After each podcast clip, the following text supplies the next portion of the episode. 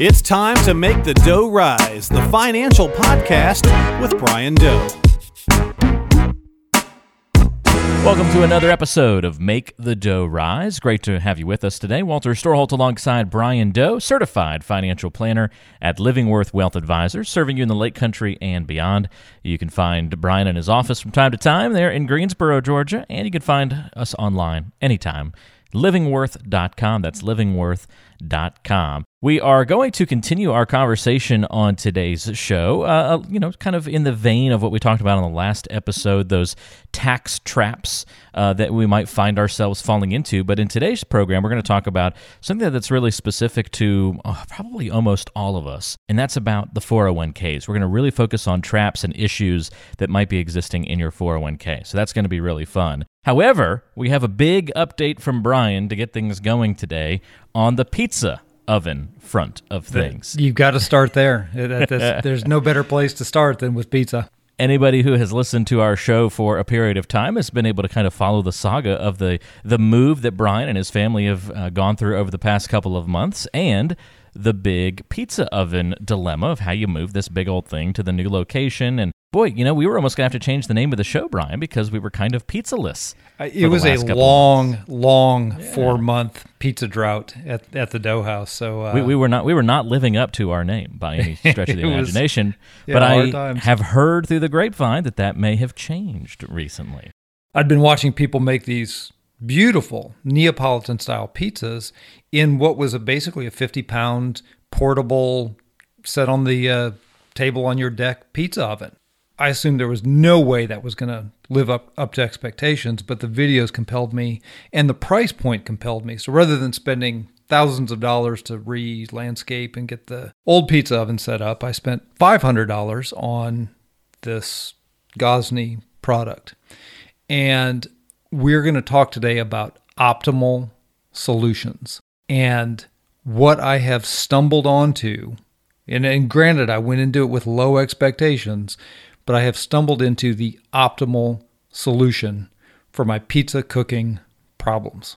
And you are, uh, sounds like you're a satisfied customer so far. So here's the thing you used to have to spend time chopping wood, building the fire, hours and hours getting the oven up to temperature and up to speed, and you're constantly tending the fire and it was hours and hours of work and lots of smoke and and you know but the ambiance the crackle of the wood sort of echoing in the pizza oven and just that glow of the fire from from the pizza it made for great pizza theater but it came with a price tag of significant time and effort to to get it running and and, and maintain it. This new oven is gas powered i step out onto my grilling porch, I click it on, and I can come back 20 minutes later, and the pizza, the old pizza oven is ready to go. Slide the pizza on there, and it comes out, I would say, 95% as good as you would get from a wood fired oven. Ooh.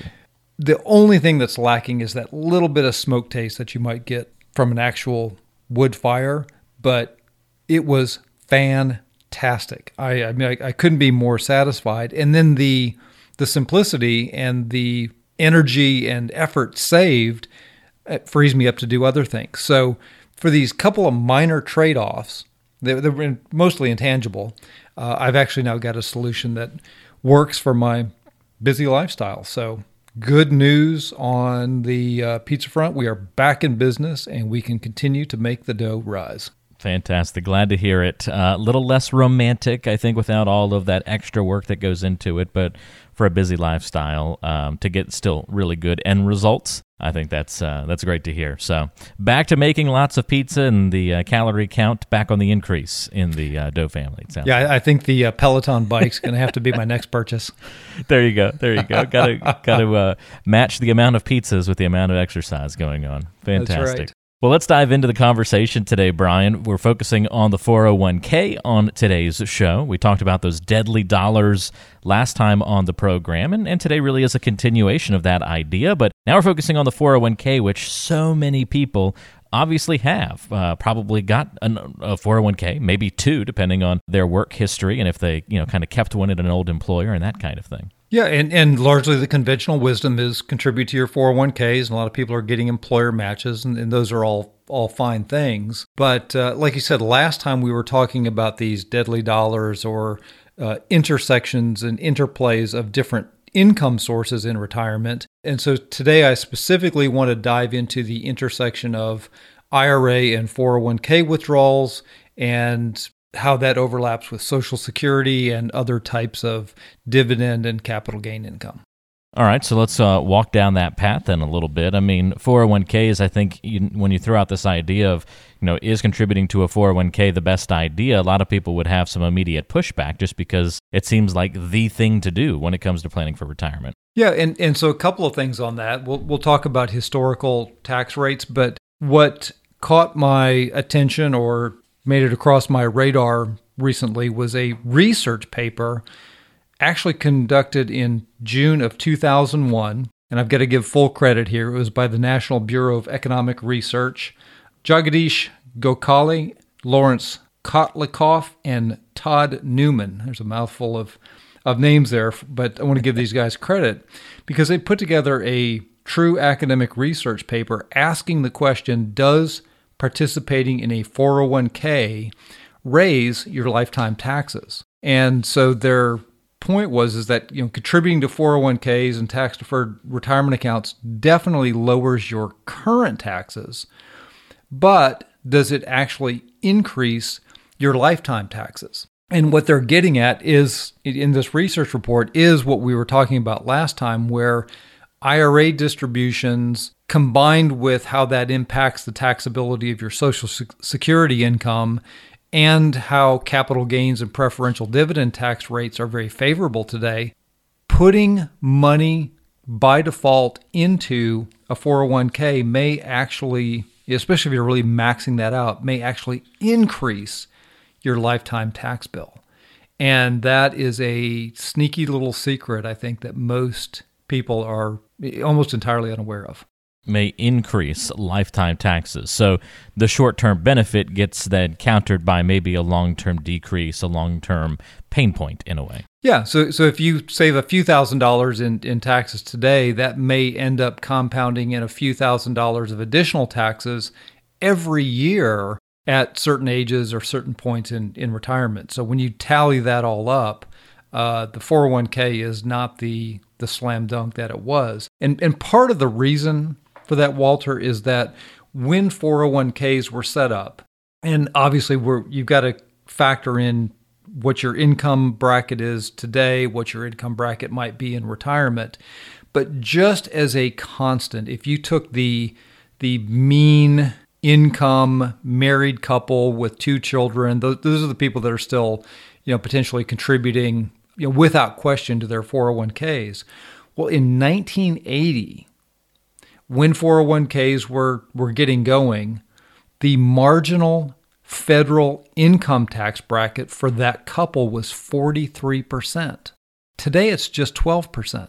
So the immediate tax advantage has dropped precipitously. Also, at that same time, the capital gains tax rate was 28%.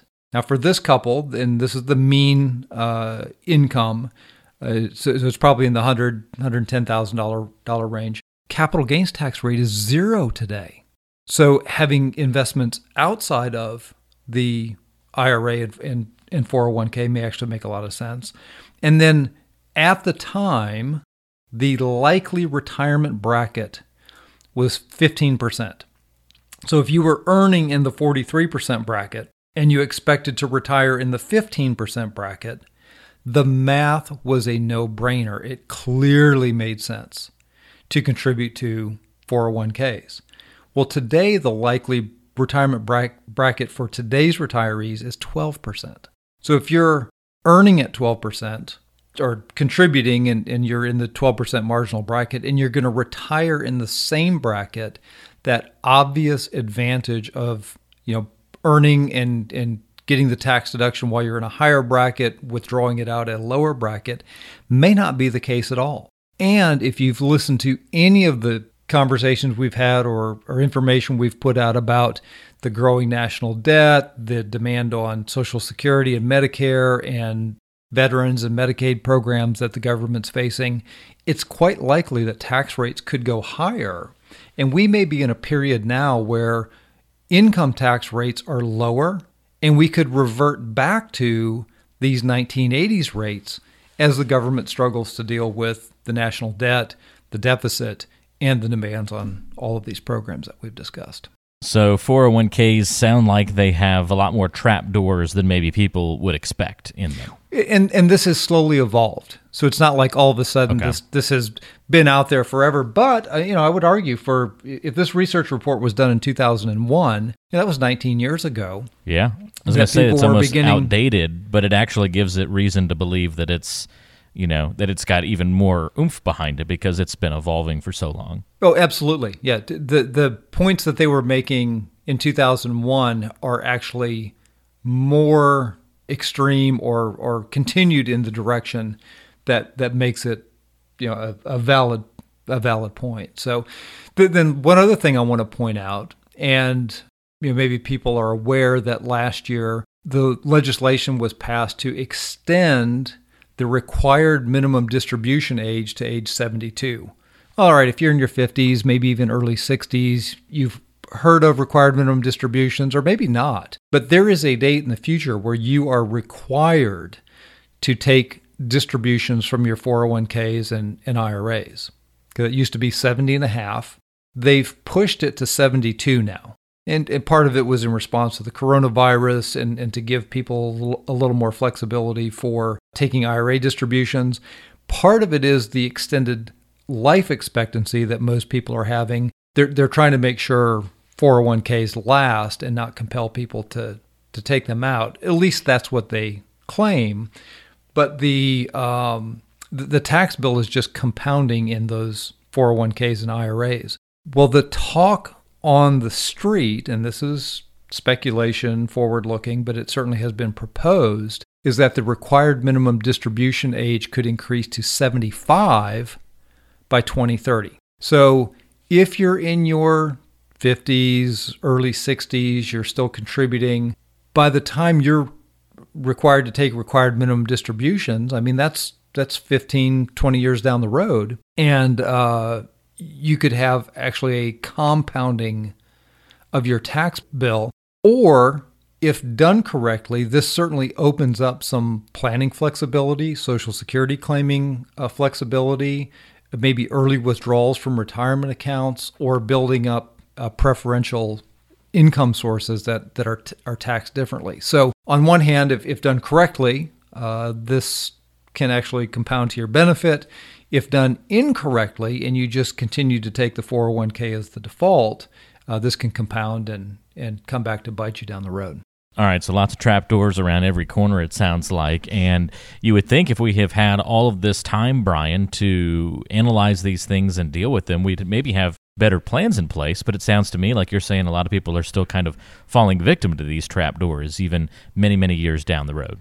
Yeah, well, I think it goes back to the you know conventional wisdom and the you know talking heads and money magazines and uh, also the employer matches and and with the elimination of pension plans, the 401k really is the pillar of of retirement income. There's a behavioral finance element to this in that if there's an account that's restricted, in other words, you have to pay a penalty on to take early withdrawals and all that stuff. That little barrier actually stops people from raiding their 401ks and their IRAs. There's a psychology to having money into an account that you you can't touch or that you'll get penalized for touching. And and so that's the other reason most people end up with all of their money in 401ks is because oh, that savings account, that brokerage account, you know, when you you really need that new pizza oven, uh, it, it's it's easier to rate those funds than it is to get you know you know take a loan from a 401k or pay the penalty on an IRA. So all that to say, those who are in their like I said, late mid to late 50s, maybe early 60s, they've got five to 10 years worth of contributions to make.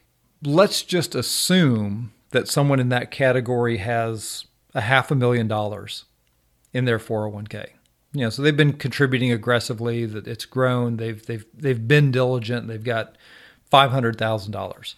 Well, if you are 55 and they are going to extend the required minimum distribution age to 75, that's 20 years. If you recall, in a previous episode, we talked about rules of thumb and how long it takes your money to double. Well, if you get traditional stock market like returns, you have two to three doublings between age 55 and 75. Well, a half a million dollars doubles once, that becomes a million. And if it doubles twice, it becomes 2 million. And if it were to double a third time, that would, you know, that would be 4 million dollars that you could have in a retirement account. Well, if you get to age 75 and you've continued to contribute and let that compounding take place and you've got seven figures or multiple seven figures in a 401k or retirement account, and it's not not unlikely for that to happen now. Uh, you've lost control of the tax calculation.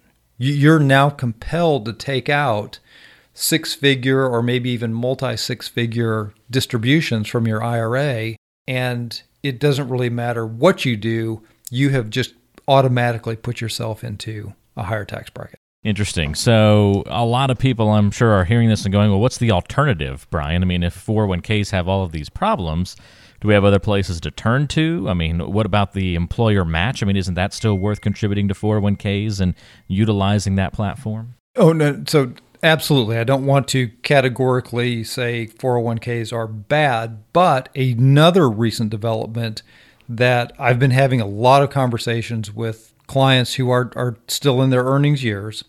And a new option that has been added to most 401ks is the Roth 401k. Okay, so if we say we don't want to contribute to the traditional 401k, well, your other option then is just to realize that income and save it in a brokerage account. Well, that that's fine. That's good because you can get very cost efficient, tax deferred, exchange traded funds. You can buy and hold, and, and you can actually get tax deferral outside of your 401k by, by just buying and holding, and then get the more preferential long term capital gains tax rates, preferential dividend rates on those things. So that's one option. But if you're going to do that, you're still going to be taxed on that money. So, what I'm suggesting people do is if you're going to limit the you know traditional uh, 401k contribution, but don't want to build up regular brokerage savings, explore the Roth 401k. See if your employer plan allows for you to make your contribution to a Roth category.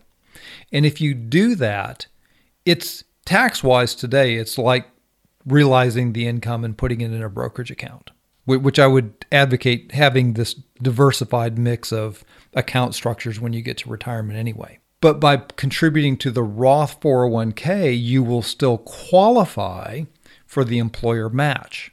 Now, the employer match will go to the traditional tax deferred category, and you can't really control or change that, but at least you still get the deduction and you begin to open up this window where you can put money into a tax free bucket for the future. And if you're earning at a higher income level or you and a spouse have combined incomes that put you out of the eligibility for a regular Roth contribution, those income limits don't exist for Roth 401k contributions. So you can put the entire 19,000 or if you're over 50, 20, uh, 25,000 with the catch up provision back into the Roth 401k. So you've got a period of maybe 5, 10, 15 years where you could pump $25,000 per year into a Roth bucket or tax structure and if you mix that with the existing 401k tax deferred bucket that you have, now you're building up a tax free bucket, and then you've got brokerage accounts outside of that, you should get to a point where you have diversified your tax exposure. Okay, so just like you would diversify your investment, you know, put all your eggs in one basket, you're actually building up a mix of tax structures so that you have the flexibility at retirement to pick which bucket you're going to pull from at, whatever point in retirement it makes sense. That way, you don't fall trapped to these uh, required minimum distribution rules. If you need a lump sum of cash, if it's better to get a, a certain type of dividend, you we, we don't know what tax rates are going to be in the future. I mean, to be fair, I, I can't predict for sure what the tax rates will be in the future. However, given that they've changed multiple times over the last 40 years, they're probably going to change multiple times over the next 30 or 40. It makes sense to have this mix of tax exposures, just like you would have a mix of stocks or stocks, bonds, real estate, cash. It, it's the same concept. And that way, whatever comes tomorrow, you're actually prepared because you you have this this mixture and the the ability to choose where you're going to get your money in the future that Roth 401k, I know that uh, my wife has the Roth 403b option, similar, same kind of thing. Yes. And yeah, it's like a souped up Roth IRA because of the, you know, the, there's no cap on what you're able to, uh, uh well, the cap is much higher on what you're able to contribute. Well, there's no cap on how much income you can earn and still mm-hmm. put money into that tax free bucket. There is a cap of, like I said, 19,000 if you're under right. 50 and, and 25,000 if you're over 50 but uh, yeah, you get the employer match, and you're you're putting money into a category that that most people are sorely lacking. Yeah, I think it just just makes sense to look at all the way around. Now that said, this is going to vary by what and it, and it could change, right? we don't know what the future rules will hold. Oh, I, I can just about guarantee it will change, but depending on what your income tax bracket is today, what you think it's going to be, how long you're going to. A lot of people are working longer. A lot of people have businesses that will continue to spit out money. A lot of people are taking part time jobs in retirement. So, all of this needs to be put into the context of your specific situation to be fair. But just wanted to highlight some of what's out there, what has been researched, what people are saying, and just make sure people are even aware that it could be a problem. Sounds like just how you want to diversify investments. We also want to diversify different tax exposures. Absolutely. Absolutely. Okay. No doubt about it. Very good. Well, what can people do if they feel like maybe they are uh, exposed to some of these tax traps in a 401k specifically, like we've talked about on today's show? Do you help uncover these and make sure people patch up these different traps that are lying in their portfolios? How does that work inside the process? Sure. If you have uh, listened to the episode and think some of this may apply to you, you have a couple of options. You can go to livingworth.com and you can click the Let's Get Started button right on the homepage, and that will take you to our retirement mindset scorecard. And that gives us a good indication of what areas or categories of uh, topics we might be able to help you with. And uh, if you'd prefer to get straight to me, uh, you can scroll down and we've got a link to my calendar. You can click the book a call button and actually schedule a 15 minute call, and we can dis- discuss whether the topics today mesh with your current situation. And if you schedule a call, pick the 15 minute option and we can just do a quick call and get it acclimated and, and, introduced. And we'll put the links in the description of today's show so it's easy for you to access those different resources. But again, it's as easy as going to livingworth.com and you can find access to everything right there on the homepage. You can certainly also call the old fashioned way, as we like to affectionately call it here on the show. 706 451 9800 is the number. That's 706 451 9800. If you're new to the show and new to learning about Brian and the team at Livingworth Wealth Advisors, it's important to know that Brian himself has more than two decades of experience in the financial services industry and has been a practicing certified financial planner since 2013. He's the co author of the book Defuse Seven Steps to Protecting Your 401k from the ticking tax time bomb. And again, go to livingworth.com to access all the great resources we talked about on today's show or give a call to 706 451 9800. Brian, I'm looking forward to more great stories of the good pizzas you're cooking up there on the uh, the new oven, and uh, looking forward to chatting with you again on the next episode. Yeah, well, the good news is if you can't make it down to Greensboro for a pizza, this new oven is portable, and I may bring it to you. Ooh, there you go. I like that. I like the sound of that. Maybe take the make the dough rise show on the road. There you go. You cook them out of the first, back of my Land Cruiser. First stop, Walter's house. All right. Done. Awesome. Thanks, Brian. We appreciate your help on the show today. And thank you for tuning in and listening to Make the Dough Rise. For Brian, I'm Walter. We'll talk to you next time. Thanks, Walter.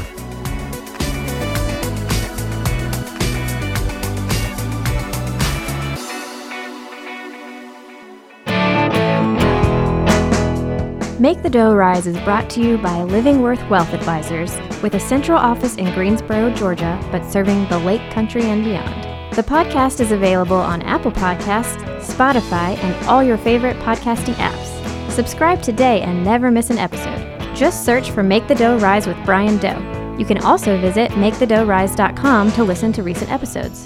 If you'd like to contact the show or schedule a complimentary financial review with Brian and the team, just go to MakeTheDoughRise.com and get in touch through the website. Or call 706 451 9800. Thanks for listening to Make the Dough Rise. Investment advisory services offered through Main Street Financial Solutions LLC. Information provided is for informational purposes only and does not constitute investment, tax, or legal advice. Information is obtained from sources that are deemed to be reliable, but their accurateness and completeness cannot be guaranteed.